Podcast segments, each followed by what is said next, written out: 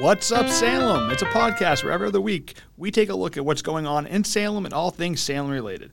My name is Joe Devine. I'm the assistant town manager here in Salem, and joining me on this journey is Ross Moldoff. How's it going, Ross? Oh, everything's great. Thank you. Great. Today we have Chief Joel Dolan with the Salem Police Department joining us. How's it going, Chief? Very good. Thank you. Thank you for having me. Well, thank you for taking the time to come in. Um, let's just kick things off. Why don't you tell us a little bit about your background and what brought you to Salem and how you how you like police work? Yeah, a little bit about my background. I was born and raised in Lowell, Massachusetts. Uh, went to Lowell Public Schools. Uh, started my college at uh, UMass Lowell, and then I started looking for police jobs. It's something I've always wanted to do. So I really had no, uh, wasn't really looking to do anything else in my life. Uh, I, I knew from a very young age that this is the, the field that I wanted to be in. So, uh, back in the early '90s, when I was uh, looking for police jobs, it's a different bit. It was a different hiring environment than it is now. So you had probably f- town like Salem would have four or five hundred people coming out for one job. Um, so it was it was really difficult to get hired back then. Uh, the Mass Civil Service test had a lot of veterans coming back from the first war in Iraq, uh, so that they, they took preference on it. So just started uh, looking for jobs, and I was able to uh, get uh, picked up by the Con- town of Conway, New Hampshire Police Department as a, as a full time officer. I had been dispatching in Pelham, New Hampshire, uh, part time, and got the full time job in, in Conway, and uh, wasn't finished school yet, but. Um, I, I realized that school would always be there and the jobs may not always be there. So I, I jumped at the opportunity moved up there, had a great start to my police career. Uh, a couple years into that, got an itch to move to something bigger, so I transferred over to the uh, Portland, Maine Police Department, which is uh, the largest municipal police department in the state of Maine. Worked there for uh, almost seven years. And I was a canine handler, got involved in uh, some union leadership at the time, negotiated some police contracts, um, worked well with the city. Uh, and then at that time started having a family and just wanted to move closer to home. Uh, so I was able to, in 2003, I was fortunate enough to be uh, hired by the Salem Police Department. So I'm in my just finishing up my 20th year here in, in Salem, and uh, I've had a very fortunate career in Salem. I've had some. I've been promoted through the ranks. I've been able to uh, work up from patrolman to the to the position that I'm in today and uh, work with a great group of officers along the way. And, and I'm glad to be uh, in the position that I am today. Uh, and I also, during the time, went back and finished my career. I mean, finished my college. I finished my got my bachelor's in uh, criminal justice administration from Granite State College and went on to uh, complete my master's degree in administrative leadership from the University of Oklahoma. Um, I've also been fortunate to attend the FBI National Academy, which is the premier leadership school in law enforcement uh, in the in the world, and then also the Police Executive Research Forum Senior Management Institute for Police, uh, held at Boston University every year. So, uh, some really high level uh, executive training that I've been fortunate to attend, and uh, it's kind of shaped my uh, leadership style, and um, you know, provided some insight of, of ways that not only how Salem can be better, but how the profession can be better. Uh, personally, I'm married. Uh, my wife Kelly. We live in town. Um, between us, we have uh, four child, uh, four kids, two boys, two girls, ranging in age from 24 to 13. Well, great. Great intro, yeah. thank you. Can you tell us uh, what's happening in terms of crime trends over the last few years in Salem? Calls, uh, volume of calls, things going up, things going down. What are the types of calls that are probably the the primary uh, responses that you're doing?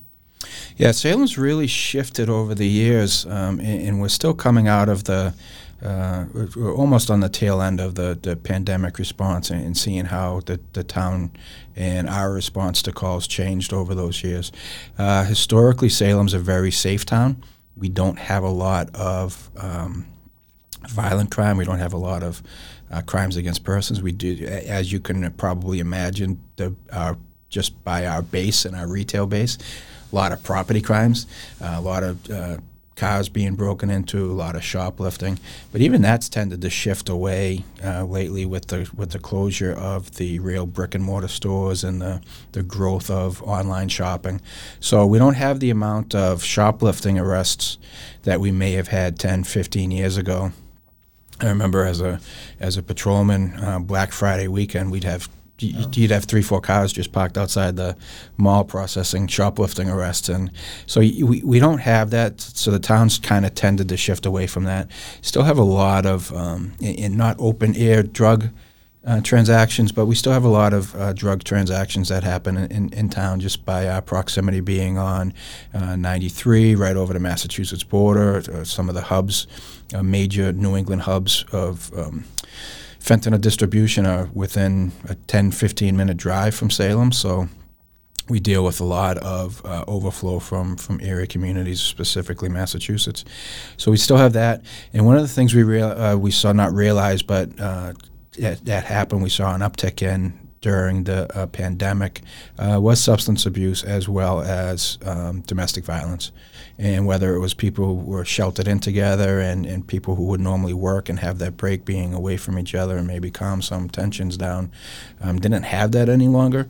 It, it our increase in domestic violence uh, we saw that uh, as well as an increase in, in uh, sexual assaults, which led us to seek grant funding through the state for our victim witness advocate that originally focused specifically on domestic violence and sexual assaults, which we've been able to expand that recently with the passing of this year's budget um, so that it's now a full-time position that can handle any crime that happens in Salem um, that would be handled in the Salem District Court. So we're fortunate enough to have that uh, opportunity and have that resource available to the community. Those are most of the trends we had we had seen. Uh, the overdose deaths and, and overdose occurrences had been down slightly over the last 18 months, uh, but we're seeing we're starting to see an uptick in in that. We in our deaths to date almost just now in 2023 are almost equal to our number that we had total for 2022. So, wow. um, whether that's there, there could be a, a, any number of that, whether it's the um, lack of availability for, for some people with the Narcan, whether it's uh, more people coming out of rehab and then using again, which is which we see is common with with overdose deaths. They come out of rehab and try to use the same amount they were using prior to going in, not realizing that they their body doesn't have that tolerance any longer. So when they go right back to, to where they were, it's uh, it unfortunately ends in, in tragedy. So you mentioned the victim witness advocate. Uh, for the listeners who may not know, can you kind of give us a brief overview of the police department, about your command structure, uh, number of officers, um, just kind of how your department is made up? Sure, absolutely. Thank you. Uh, so we have uh, 70 full-time police officers. Of that, the, the, the senior administration, which con- consists of myself, a deputy chief, and two captains. Uh, the two captains o- each oversee a bureau of the police department. One is the operations bureau, which is probably the most uh, visible, and when you think of the Salem Police Department, is the one you may think of because it consists of all uniformed functions of the police department as well as dispatch. So if you're if you're on your initial contact with the Salem Police Department, whether it's a uh, just seeing an officer on the street, seeing a, a, call for service, initial call for service, you're going to deal with the, the operations bureau. So that's that's the backbone of the police department. Has the most numbers. Um, in the consists of our patrol shifts, which are broken down into three shifts. We have a day shift, evening shift, and an over, overnight shift. We do have 24 7 coverage, 365 days a year. Our dispatch is open 24 hours uh, at the same amount of time. We self dispatch, which means we don't sub out any of our contracted services to, um, say, like Rockingham County or, or state police. Every, we handle everything in house.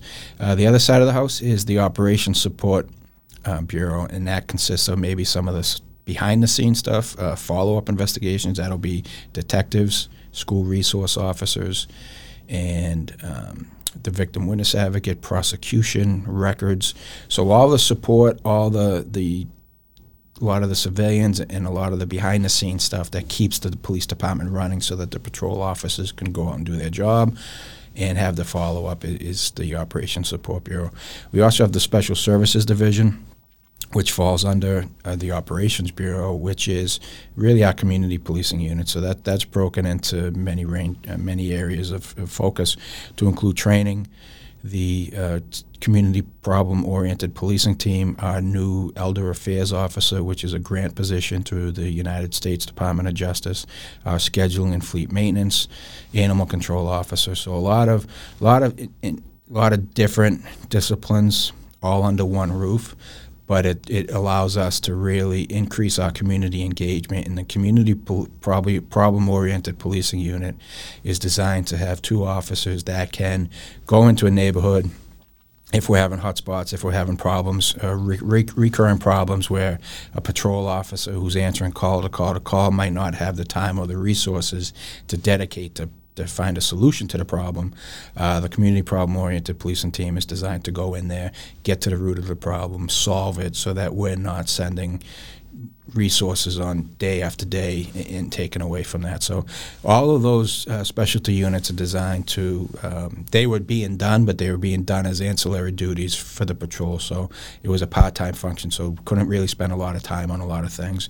And if you're doing an ancillary duty to get uh, jobs done, you're not getting, you're not out there in the community doing um, doing your patrol function. So uh, it, has been a good balance, and uh, we, we, hope that it increases the presence of officers on the street, actually having officers doing the doing the ancillary duties full time.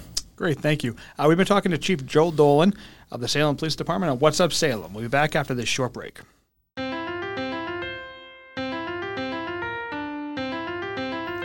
Welcome back to What's Up Salem. I'm Joe Devine with Ross Moldoff, and we are talking to Chief Joe Dolan.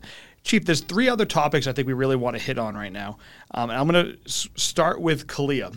It's something that's been coming up a lot at the Board of Selectmen level, and, and people have been kind of hearing about it. Um, can you kind of just give a, quick overview on what CALEA means to the department and what it means to the residents? I know you're looking for some community um, support as far as answering questions and going online and doing surveys. So, can you just give a quick overview on what CALEA is about?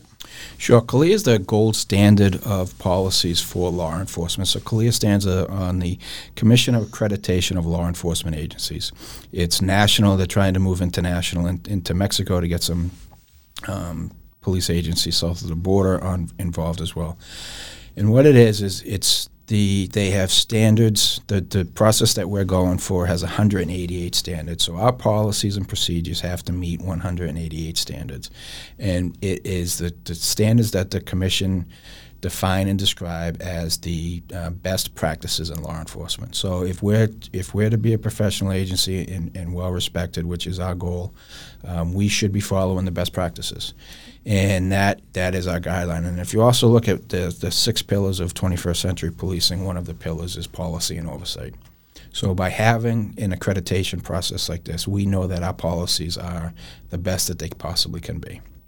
And then with the oversight is we have to prove that our we are working the way our policies tell us we need to work. So CALEA provides that oversight because not only do it, the policies are only as good as what the paper that they're written on. If you're not walking the walk, you can talk the talk all you want, but you got you have to go out there and walk the walk. So part of the pro- excuse me process that we're going through now, um, in that we will continue to go through it makes it demanding um, is is what's called proofs, and it's proving that we meet these 188 standards on an annual basis. Great. So we're, we're really looking forward to it. I think it's um, it, has been time consuming, it's labor intensive, but it, it's something that the, the community deserves. Great. Chief, what do you see as the future needs uh, for facilities and staffing in the department? Are we adding officers? Do we need to add officers? Likewise, I know there's been a lot of talk about uh, rebuilding the facility uh, or replacing the facility. Could you talk about that for a little bit? Sure. Uh, right. So right now we're we're allotted for seventy officers. We're at sixty six. I, I know that uh, we may lose a couple more to um, some, to some federal agencies. So we've been doing a good job recruiting. It's we're just everybody's trying to hire. So federal agencies are trying to hire, and, and so that we're losing uh, some to some bigger, uh, much bigger agencies that we just can't um, compete with. But for facilities and staffing, uh, I'm comfortable right now, uh, and we'll monitor it as the town continues to grow and as Tuscan grows out. Uh, I'm comfortable with the number of 70 right now. If we can get to the, or when we get to the full staffing at 70, I think we're, we're built in a good place that uh, we can accommodate the most growth. I just don't know how much redevelopment there may be in other areas of the town in, the future that we'd have to reassess at this time. But uh, we're prepared for the, the current growth um, and continue to recruit to fill those. Uh, facility wise, we're just, uh, we're we've over outgrown that building. Um, it's outdated. I was looking today; it was it was built in 1966. I think they moved in in des- either December or Jan- de- December of 1966 or January 1967. The addition uh, with, with Chief Ganley was it, that was in early ni- or late 1979, early 1980. So there really hasn't been much done to the police department in 42 years, which we know with the development of the Mall Rockingham Park and some other. Uh, things along 28 in, in the neighborhoods. The town's grown considerably in, in 42 years, as, as I'm sure you're aware of. Being I- the- I was just being gonna the ask planning Ross if he remembers Right. when that uh, you- addition you- was put you've on. probably approved all those. I kind of remember some of the growth in town, Yeah, but yeah. it's fading. It's fading um, now, yeah. So Retirement, yeah. yeah. so that was that was built for probably 35, 40 offices, which was twice the amount that the original building was was built for, and it, just doesn't have. It's not ADA compliant. Uh, we have electrical issues because we're trying to to function in modern techno- technological society in an in an old 1960s building that wasn't built for it. Uh, the size wise, there's not enough lockers. There's not appropriate facilities for male and female officers. There isn't enough record storage. We store records off site. Uh, the plumbing design is failing. The roof, uh, the age of the roof is well within its life cycle. We had that replaced 10 years ago. It's just what they had the roof over and the design of the building and some of the vents that are coming up. We've, we've repaired those, but they still leak at times. We had to add a triple wide trailer for our detectives uh, and investigations unit. Uh, that's failing. That that floor is, is failing as as we speak, and so it, it would be we, the total building between the original building, the addition, as well as the trailer is about twelve thousand, and we really twelve thousand square feet, and we should really be in a 35, 36 if thousand square foot facility uh, to meet the current needs of the community uh, and to efficiently operate as a modern police department. But There's, uh, there's sorry. been some action on that That, recently, though. that's where I was just going to go. Yeah, some exciting things happened at the April 11th Yeah. Board of Selectmen's meeting. So Yeah, we uh, we, we are very excited. Uh, you know, we listened to the community a bit. We had been out looking for locations, and we we took the feedback from the community.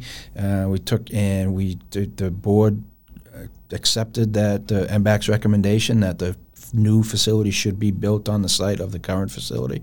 Uh, that the site is tried and true.